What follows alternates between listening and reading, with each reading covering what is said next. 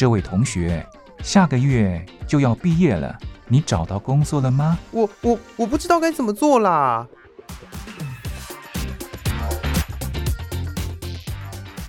想找工作，却不知道该从何着手；想换跑道，却不知道自己能不能做得来。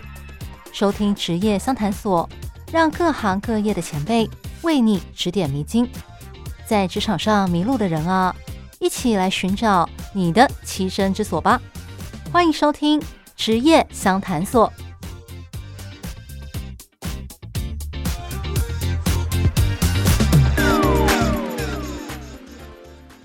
欢迎来到职业相谈所，我是兰玲。大家平常有没有在看艺文类的新闻呢？好比说像是呃最新的展演活动啦，或者是艺文界的新发展等等。那在译文新闻这个领域啊，有一个非常特别的区域，那就叫做副刊。哦，这个副刊上面通常会哦有许多的知名作家哦在上面发表他们的最新作品。那有的时候也会开放一般读者哦来投稿。我自己也曾经给报纸投稿过，不过很可惜没有获选。不过我妈她有朋友。哦，早期在投稿报纸的时候获得采用了，刊登出来，他超级高兴，还把那一天的报纸啊特别留下来。哦，只差没裱框起来了，因为对他来说那是一种莫大的肯定。那负责经营副刊这个园地的人呢，就是副刊编辑啦。那在这个呃大家都很喜欢在网络上哈、社群平台或者是部落格啊发表个人见解的这个时代。好像副刊编辑这种可以跟文字为伍的工作，好，大家就觉得，哎，好像还蛮有趣的。但是要怎么样才能够成为一位副刊编辑呢？今天就邀请到哦，担任副刊编辑长达十年以上哦的资深编辑燕子姐来跟我们分享她的工作经验，希望给想要成为副刊编辑的人呢一点工作上的参考。燕子姐你好，你好，你好。哎，燕子姐，我想请问一下，是你担任报纸的副刊编辑多久了？呃，应该将近十五年了。哇，十五年，哦，真的是非常资深的前辈哦。那虽然可能有点年代久远了，但是我想问问，就是你当初为什么会成为副刊编辑啊？本来就对文字有兴趣吧？呃，应该这么说，其实我从事新闻进入这个领域，应该已今年是。快满三十六年了，嗯，那我前二十年的时间其实是在呃新闻编辑，我是担任新闻编辑，嗯，在二十几年之后的某一天，我接到我们社长希望我能够来转任啊副刊的主编这样子，那我其实当时临危受命，所以就呃也愿意尝试看看。所以才当了，呃，到今年为止应该快接近十五年了。原来如此，是因为社长的要求，所以才转任到副刊编辑的。诶，那我想问一下哦，就是新闻编辑跟这个副刊编辑，既然都是编辑，那我想他们在任用上可能有一些重叠的地方。那成为编辑，你当初进来的时候，考试上或者是说甄选上，好，他主要是考些什么呢？如果要成为编辑的话？呃，我当时是因为一位同学的亲友提供资讯，嗯，说这个报社有在嗯甄选嗯。新闻文字工作的储备人员，嗯，那当时我刚毕业，嗯，所以就来试试看。那他们当年考试的时候，呃，他们有考国文、英文、嗯嗯，时事以及实务的笔试，就是对于。呃，当时新闻的一些实物的关注度、敏锐度，他们希望你都具有这样的能力啊。当然，他们考核的重点主要是你的文字能力，嗯，因为你的文对于新闻的解读，你才能下出好的啊聚焦的标题。所以，主要他们是在考核我们的文字能力。原来如此，所以说要写作文，呃，对。也要写一篇时事的作文，嗯，然后国文的部分呢，他会考一些常用的错字，嗯，或者是他会考一些比较有深度的一些文言文的哦，文言文也会考，哎，几乎它就是以社论的规格来考我们。嗯，哎，所以当时呃，我们也是，我记得我来报考的时候有三百多个人，哇啊，我是前三名。嗯啊，所以后来我一毕业以后，呃，大概半年内他们就通知我来上上班。嗯，对，所以我就从民国七十六年七月就进入这个报业界了。嗯嗯，原来如此。所以刚刚提到说，就是那个考试听起来很像是那个学生的那种国文大考的感觉，是是是，文言文、作文，只是说他还要考你在新闻时事，就是你平常有没有在看新闻啊？那你对这个时事有什么看法啦之类的，在这一块是是，他希望你能够跟着时事，因为这样子你才能下出非常精准的标题。嗯，那你对于时事有一个了解之后，你才能够呃，我们说。报纸其实它是有一天的生命，嗯，呃，报纸通常它下完这个标题，它是不能有一些错误的，所以它必须非常精准。那么你的阅读能力也要很强，所以我说它考核的重点主要是你理解文字的能力，然后能够下出精准而且非常有创意的标题。了解。可是后来因为社长的要求，你转到。副刊编辑这一块了，那副刊编辑他的工作啊，又跟新闻编辑有什么不一样呢？呃，副刊编辑主要的工作就是，它是属于文学类的，呃，它是侧重于文学类的文章的邀稿，还有收稿啊、呃、润修。呃，当然有时候我自己也要下标题，它、嗯、主要还是纠正它内容的一些错误。嗯，或者跟我们报社呃可能不大相符的一些作品，我们可能就是要把它删除。那三修的工作几乎就是主编要负责。嗯，它比较没有实现性。嗯，啊，它是可以预先编版。嗯嗯，啊，那新闻编辑是不可能。嗯，他当天就要见报。嗯，当天他只有一天的时间。嗯，那副刊可以往前，是因为它可以设定议题，嗯，或者我们设定我们的一些版面啊，所以它可以是预做的一个版面。了解，所以也就是说，在那个时效性来讲的话，副刊的步调哦就没有像新闻那么快那么赶了。是的，是的，它是比较 easy 一点，比较呃轻松，但是。所谓的轻松，说时间上它没有那么紧急，对，时间上比较宽裕，它比较宽裕，但是它不能出错，嗯，所以我们在副刊，它除了侧重纯文学之外，必须要很注意它的呃，所有作者在引用其他作品来源的这个正确性，嗯。啊，我们会非常的在意，因为这个可能会侵权。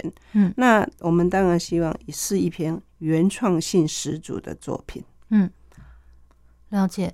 这样听下来啊，在副刊的方面，嗯，我稍微有一些了解了。首先就是第一个，它在时间上、时间准备、排版的那个时间上，比新闻编辑要来的宽裕，而且它是可以事先设定议题的，就可能说针对这个议题，然后我在呃。汇集相关的针对这个议题的作品，去做一个符合这个主题的一个版面，这样子吗？是是的，那你也可以，就是比如说一篇版面，你也可以不一定要同一个议题，嗯啊，可能你可以写抒情，那你也可以写短篇小说，嗯，就是我们的主题不一定要很严肃的，嗯，那我们可以让各种不一样的题材的。嗯，呃，文学内容同时呈现，嗯，那让这个整个版面它更具有多元化的一个一个阅读性。嗯，确实，平常的时候看副刊，觉得好像没有什么特定的主题，但是如果逢年过节，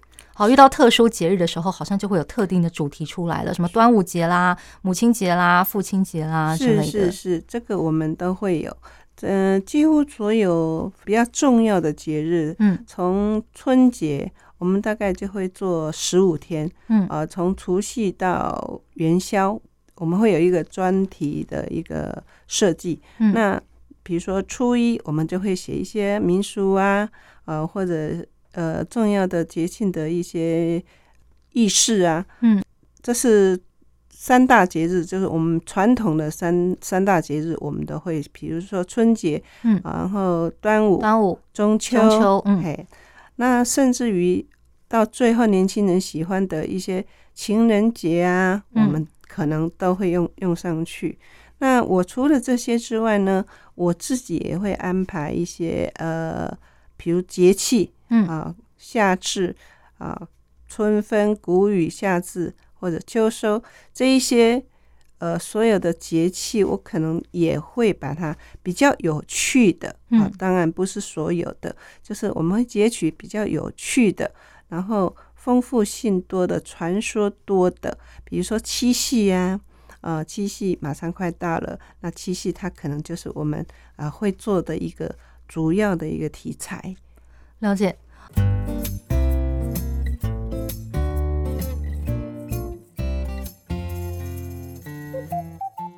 妈，我回来了，来的正好。哎，来厨房帮我一下吧。好。哎，阿志没跟你一起回来啊？没有，他在加班。哎。又在忙工作，哎，你说你们俩都结婚这么久了，怎么肚子一点动静都没有啊？你们到底有没有好好在做人哈？哎呦妈，你在说什么啦？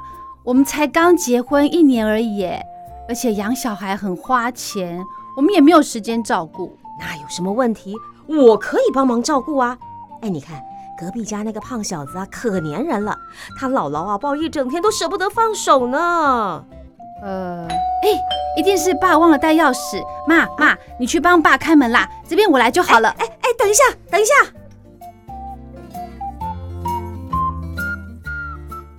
刚才这段话，你有没有觉得好像在哪里听过哦？你是否也有被催生的经验呢？专家预估，四月起，随着人口高龄化与出生率下降，中国世界人口第一大国的地位将被印度取代。因此，中国政府推出各种鼓励生育的措施，但是大家似乎对增产报国兴趣缺缺，这是为什么呢？职业相谈所与那些漫画教我的事，即日起到八月底举办征文活动，挽救人口危机。你为什么不生产报国？欢迎你来信跟我们分享你为什么不想生小孩，内容只要两百字左右，寄到台北邮政一千七百号信箱。或寄电子邮件到 l i l i 三二九小老鼠 n s 四五点 h i n e t 点 n e t 光华之声活动小组收，记得附上你的姓名、地址还有邮编，就有机会收到我们精心准备的台湾风礼物哦。即日起到七月底，欢迎参加光华之声征文活动，挽救人口危机。你为什么不生产报国？写信告诉我们，你为什么不想生小孩？寄到台北邮政一千七百号信箱，或寄电子邮件到 l i l i 三二九小老鼠 n s 四五点 h i n e t 点 n e t，记得附上你的姓名、地址、邮编，我们才能将礼物寄给你哦。再来就是我刚刚注意到副刊跟那个新闻的编辑还有一个不同，就是关注的那个焦点不太一样了。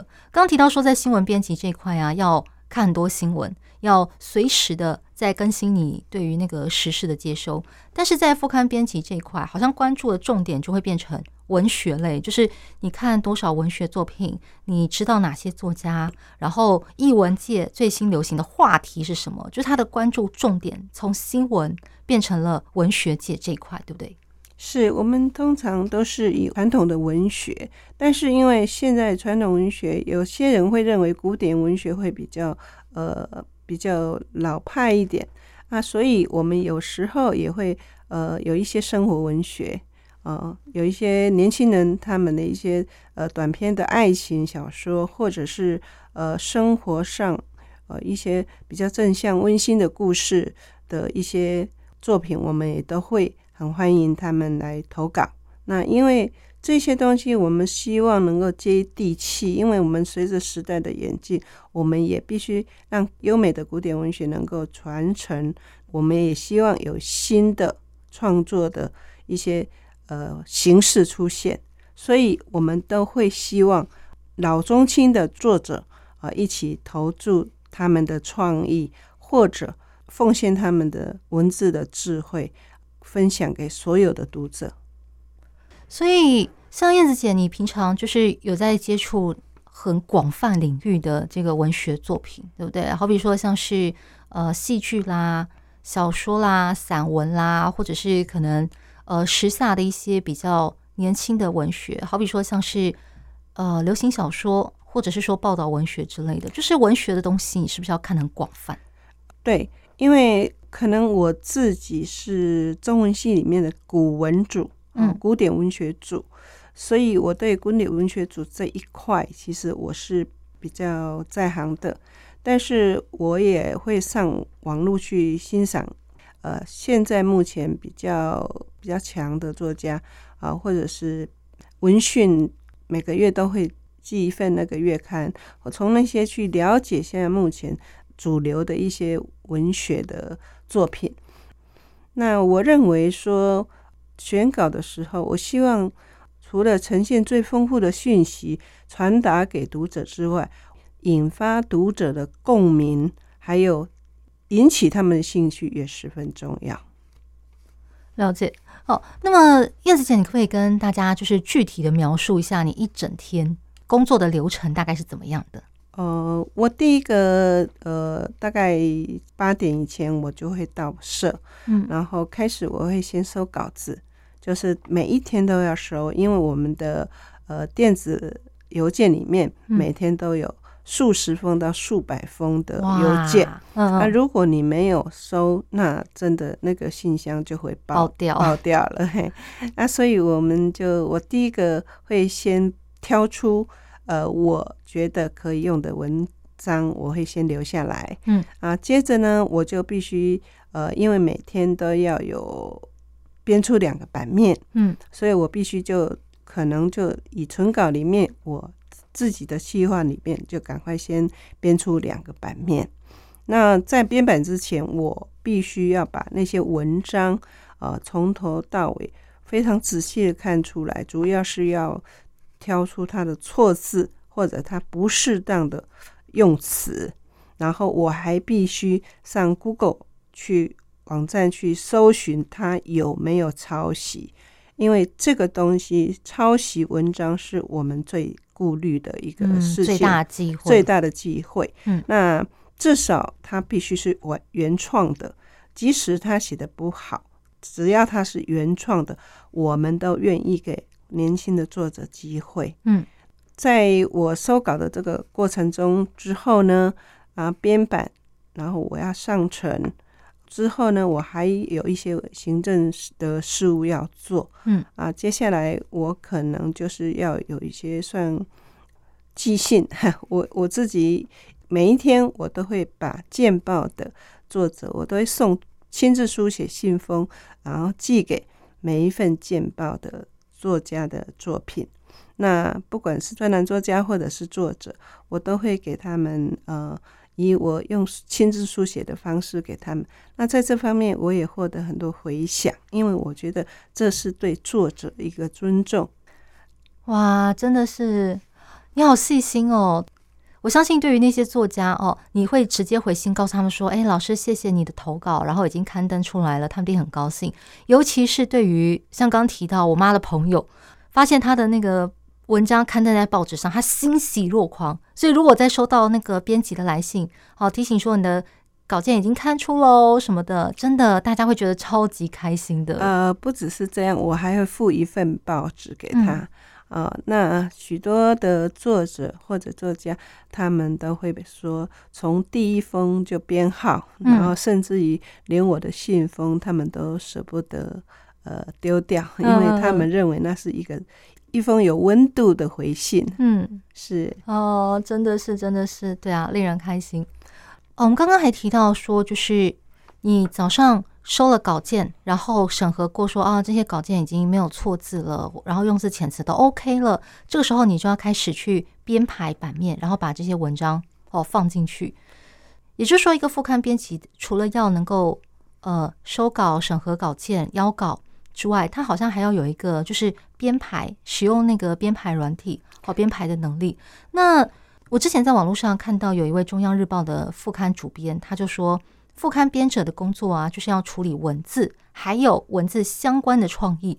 他说，做一个副刊编辑，就是要把文字所能呈现的最丰富的资讯呈现给读者。也就是说，当你收到稿件了之后，你还要想说，我要怎么样的去组合、去搭配、去编排，让这个文字好能够以一个最完整、好最丰富的样子呈现给读者。呃，是没错。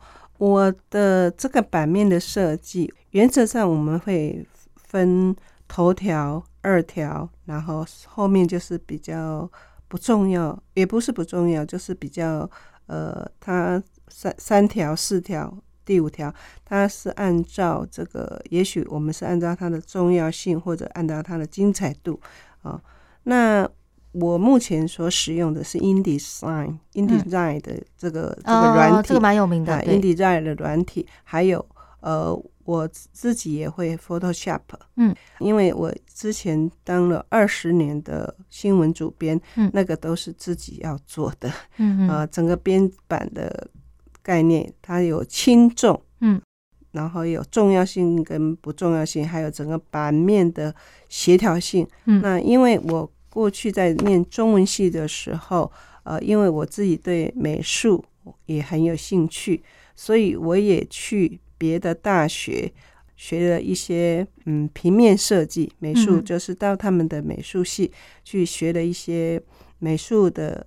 平面媒体设计，嗯哼，那我自己也很有兴趣去学了中西画，比如说我也学过国画，嗯，那我也学了一般的素描，嗯，更重要是在这些学习的历程中，呃，我也了解到怎么样的一个平面设计才是呃好的设计，会让阅读的读者们呃在阅读起来的时候比较舒服。所以副刊主要就是以清爽的版面来刊出。嗯。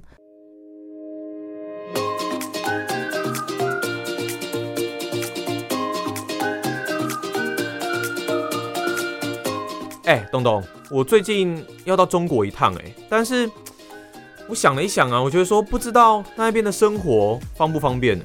不是啊，你在说什么？怎么会不方便？怎么哪里哪里不方便？跟台湾相比。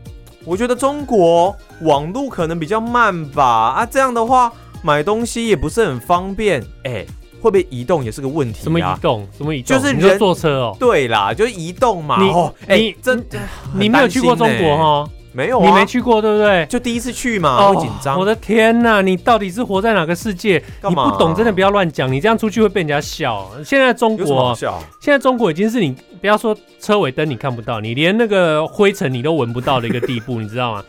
你知道他们那个网络哦，超级快的。而且我告诉你，我出门只要拿着手机，我什么都不用拿，钱包也不用拿，钥匙也不用拿，什么？因为我到哪里，我要买东西要干嘛，我就扫码，他拿一个码给我扫，我一扫钱就他叮叮就 OK 了。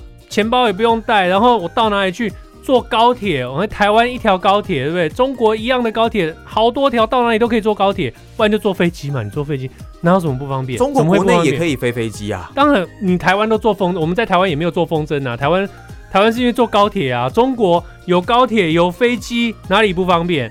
其实你在大城市交通秩序还比台湾好很多嘞。他们执法很严格，对不对？什么事情都会有管理。很方便，你真的不用担心，真的不用担心。哇，这么厉害哦！哎，那我真的可以开心的去玩了呢。我真的，你把你的手机弄好，手机服务最重要。可以，你那个该装的软体都装好，你到那边什么事？我跟你讲，你到那边你会非常非常的高兴。怎么这么方便？哇，原来现在中国的科技这么进步哦！当然啦。科技与人类的生活息息相关，中国逐年进步的强大科技软实力更是深植民心。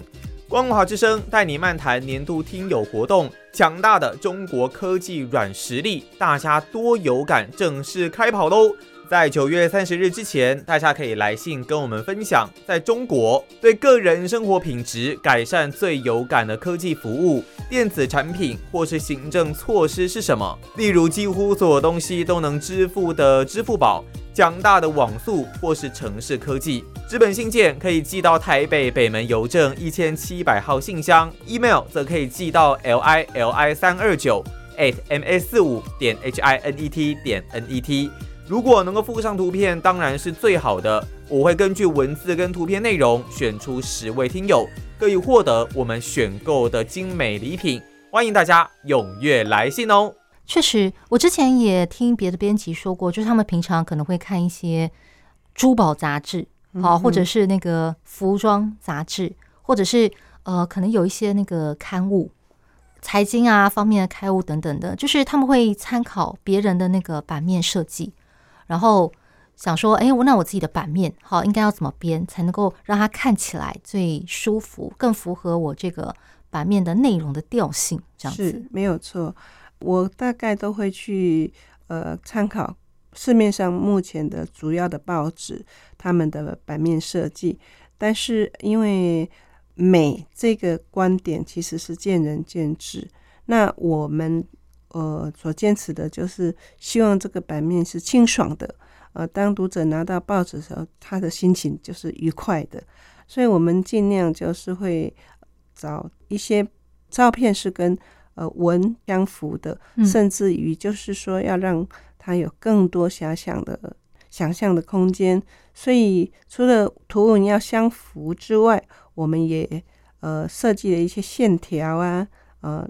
引导读者去阅读，这样了解。所以除了文字的能力之外啊，这个美学好的概念好也是非常重要的。当然，当然，我觉得任何一个不管是新闻编辑，或者是副刊编辑，或者平面编辑、书版编辑，我认为他们除了文字的能力之外，我认为他们应该要有美学的这个素养。了解。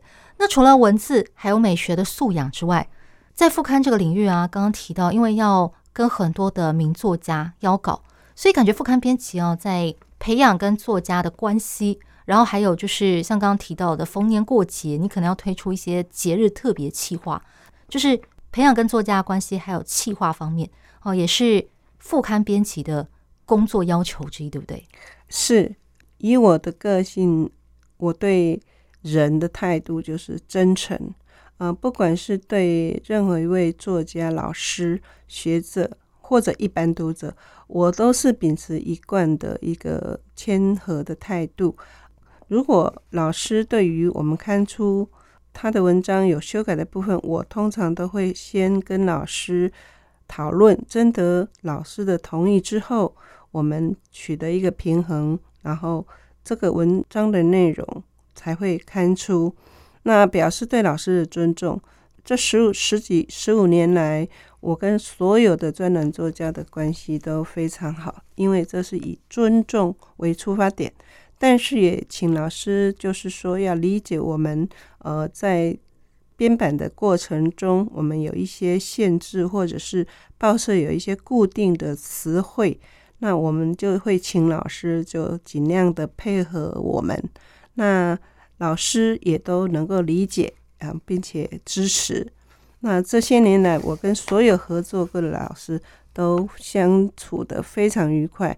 因为即使很多作家我甚至没有见过面，但是透过 email 表达关心，然后互相交流，在文学领域这一块，其实我也是获益良多。那也很感谢他们给我的支持和肯定。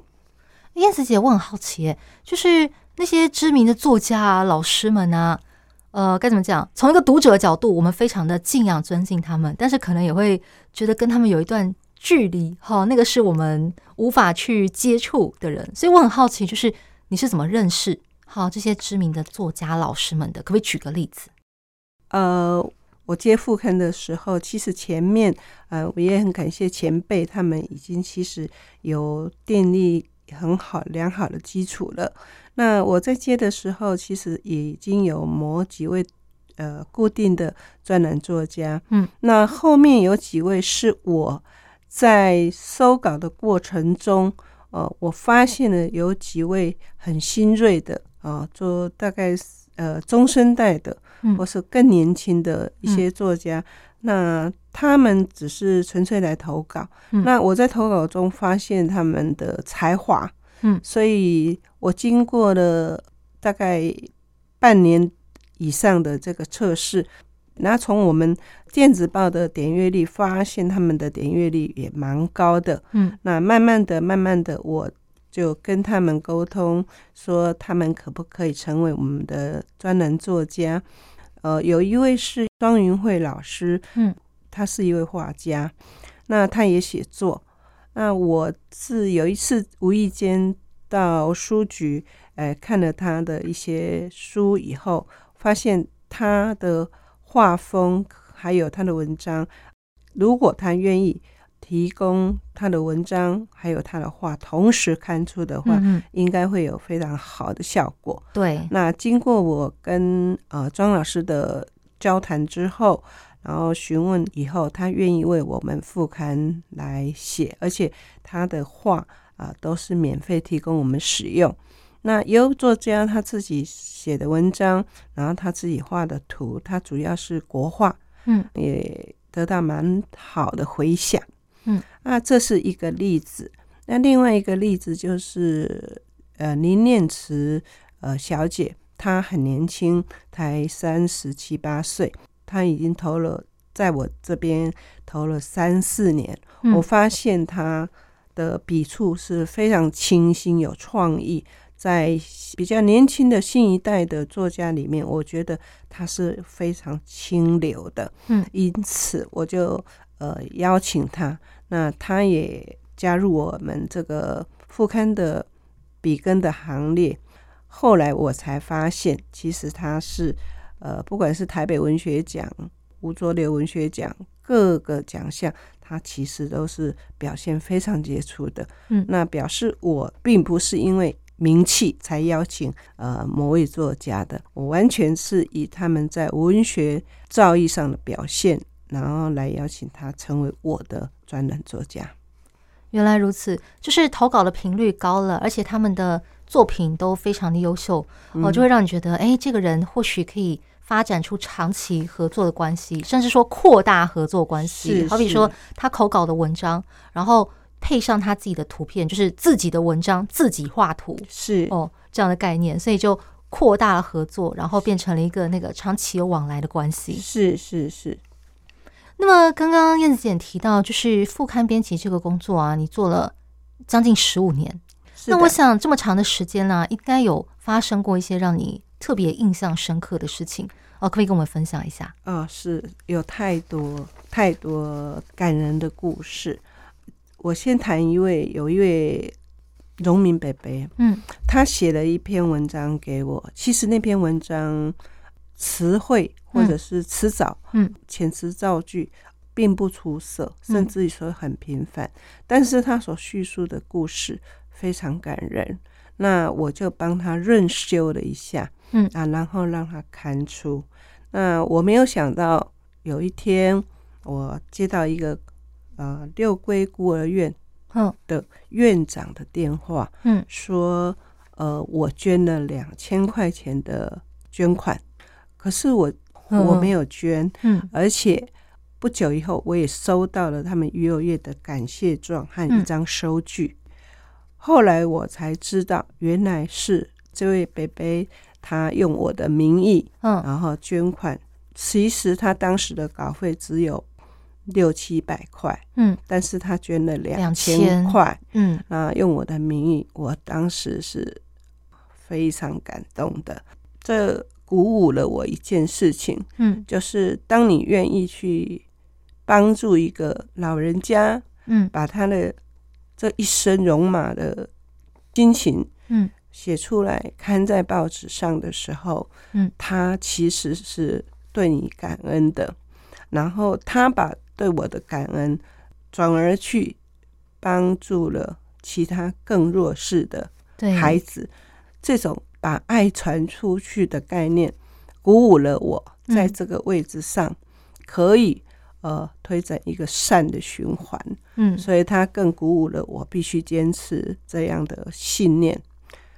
另外一件就是有一个年轻人，他在一个团体里面，呃，备受长官和同僚的一个边缘和霸凌。哦，好，那他写了一封信给我，说他想投稿，他的文笔也不算太好，嗯，但是我就帮他润修以后。润修以后，让他见报。嗯，那没想到从此以后，他在同才之间就得到了尊重。哦，然后他的长官还有他的同袍对他改观了。嗯，然后对他的态度都转变了。那有一天，我就接到这位先生，呃，这位年轻人的妈妈，嗯，啊，从高雄凤山，嗯，打电话给我，嗯，然后。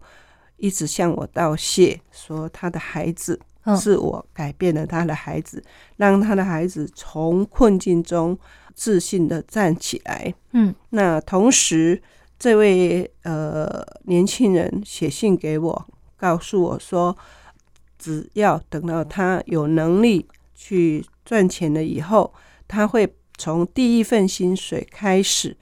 每一个月捐款给创世基金会或者家庭扶助中心。嗯，那这件事也让我非常非常感动，因为我鼓励了一个二十几岁的年轻人，他愿意把我对他的爱转嫁到更弱势的人身上。嗯，那这件事也鼓舞了我自己。除了副刊主编这件事，我真的可以再做到其他的。对这个社会有贡献的事情，真的带来了很大的正向影响。是，所以我不会因为你的辞藻、你的文作品要辞藻华丽，不会。我主要是它是正向、温馨、激励人心的作品，我都会采用，哪怕他的文辞藻不够优美，但是我会帮他润修，保持他原汁原味的那种感情。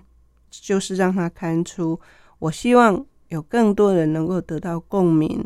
只是说他们的对我的回馈，或者他们事后对社会的回馈，才是让我真正非常非常欣慰。而且我觉得，我愿意坚持这样的心情，愿意坚持这样的态度，继续在这个岗位上继续奋斗下去。真的。以前我们节目邀请过一位公关公司的专案副理，他是说他有一次办一个活动，然后那场活动很多人参加，大家都非常感动，让他觉得，哎，我的工作居然可以给别人带来这么大的影响，而且还是正面的影响，他就觉得让我觉得我的工作很重要，这也激励我会认真做。碍于时间的关系，今天的职业相谈所就先进行到这边。今天节目邀请到副刊编辑燕子姐，听她聊到她当初是如何考进报社，又为什么会从新闻编辑转换跑道到副刊编辑？那副刊编辑的工作内容有哪些？以及在他漫长的职业生涯中，发生过什么让他印象深刻的事情？下个礼拜我们要来继续聊的是，要成为副刊编辑必须要具备哪些条件呢？还有文字工作，乍听之下是蛮有趣的职业。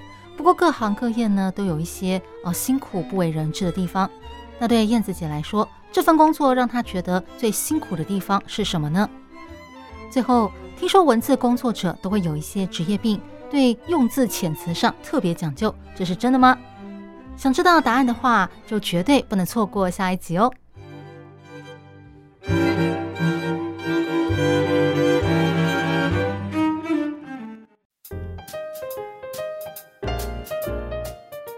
大家好，我是阿明。家人们，我太久没吃烧烤了，今天带大家去吃一家烧烤自助，是好多粉丝朋友们留言推荐的，是不是真的这么好吃又便宜呢？就一起去看看吧。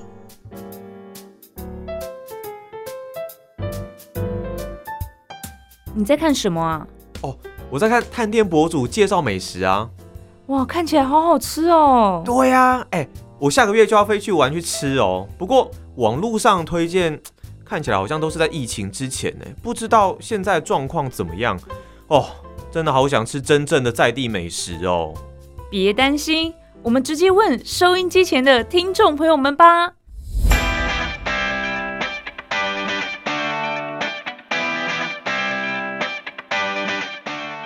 疫情解封，国门大开，闷了好久，终于可以飞到世界各地旅游，感受当地文化，享受道地美食。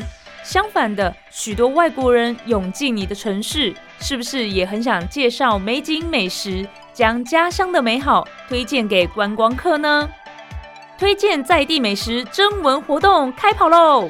即日起到九月三十号，投稿介绍你最推荐的当地小吃餐厅。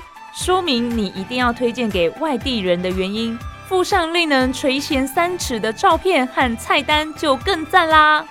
投稿参加活动就有机会获得台湾特色大礼包，得奖文章还会在《世界非常奇妙》节目中被主持人分享出来哦！欢迎踊跃参加，将你自豪的家乡味推荐给大家吧！活动邮件请寄到 email l i l i 三二九。小老鼠 m s 四五点 h i n e t 点 n e t lily 三二九 at m s 四五点 highnet 点 net 或是台北北门邮局一七零零号信箱，台北北门邮局一七零零号信箱。信件主旨请写上推荐在地美食征文活动，别忘了附上姓名、地址、邮编。台湾特色大礼包才会寄到你手上哦。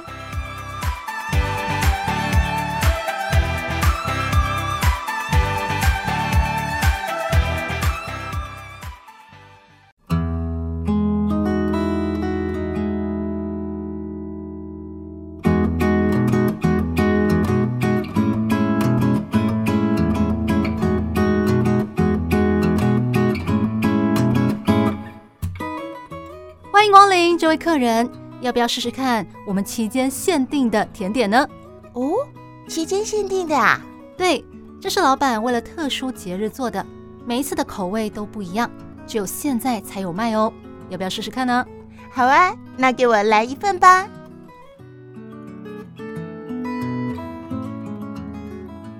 台湾的活动丰富多样，有的像流星，璀璨耀眼，但仅此一届。有的像月亮，年年都办，但主题不同。每场活动、每次内容、每段相遇都是期间限定。欢迎收听期间限定版台湾。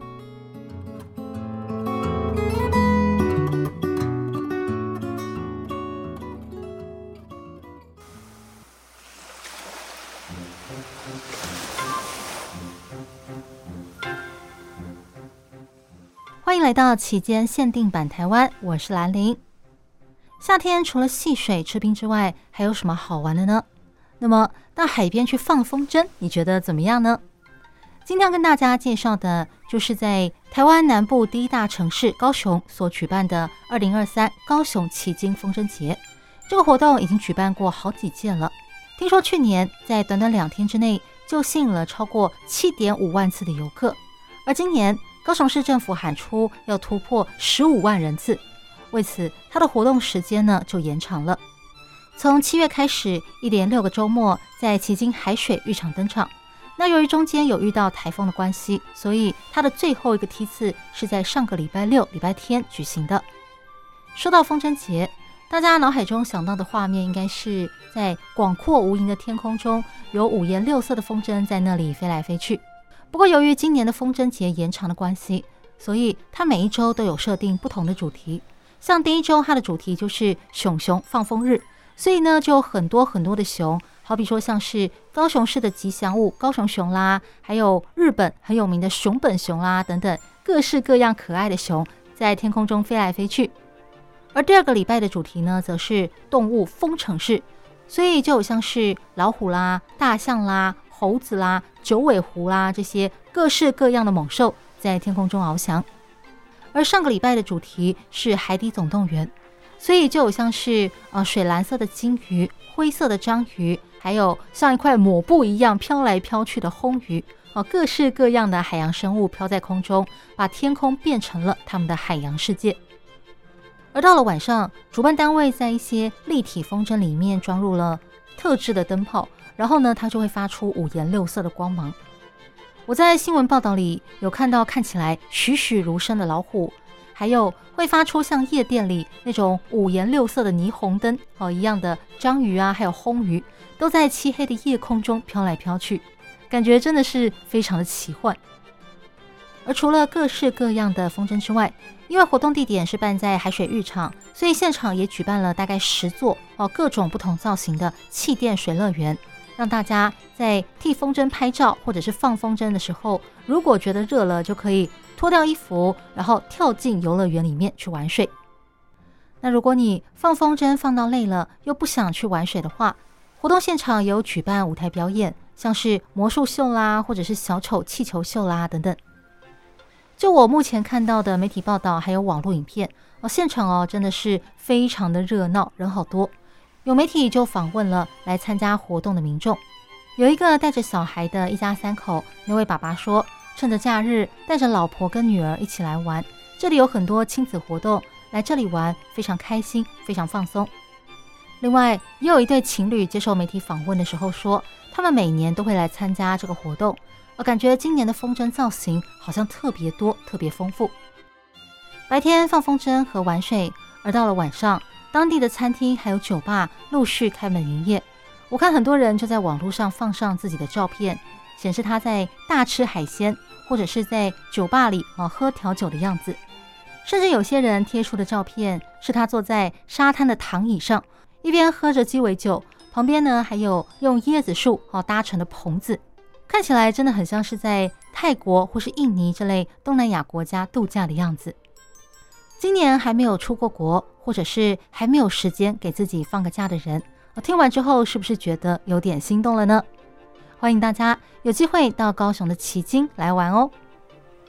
那今天的节目就跟大家聊到这里。如果你对节目内容有任何想法或是意见，都欢迎写信给我哦。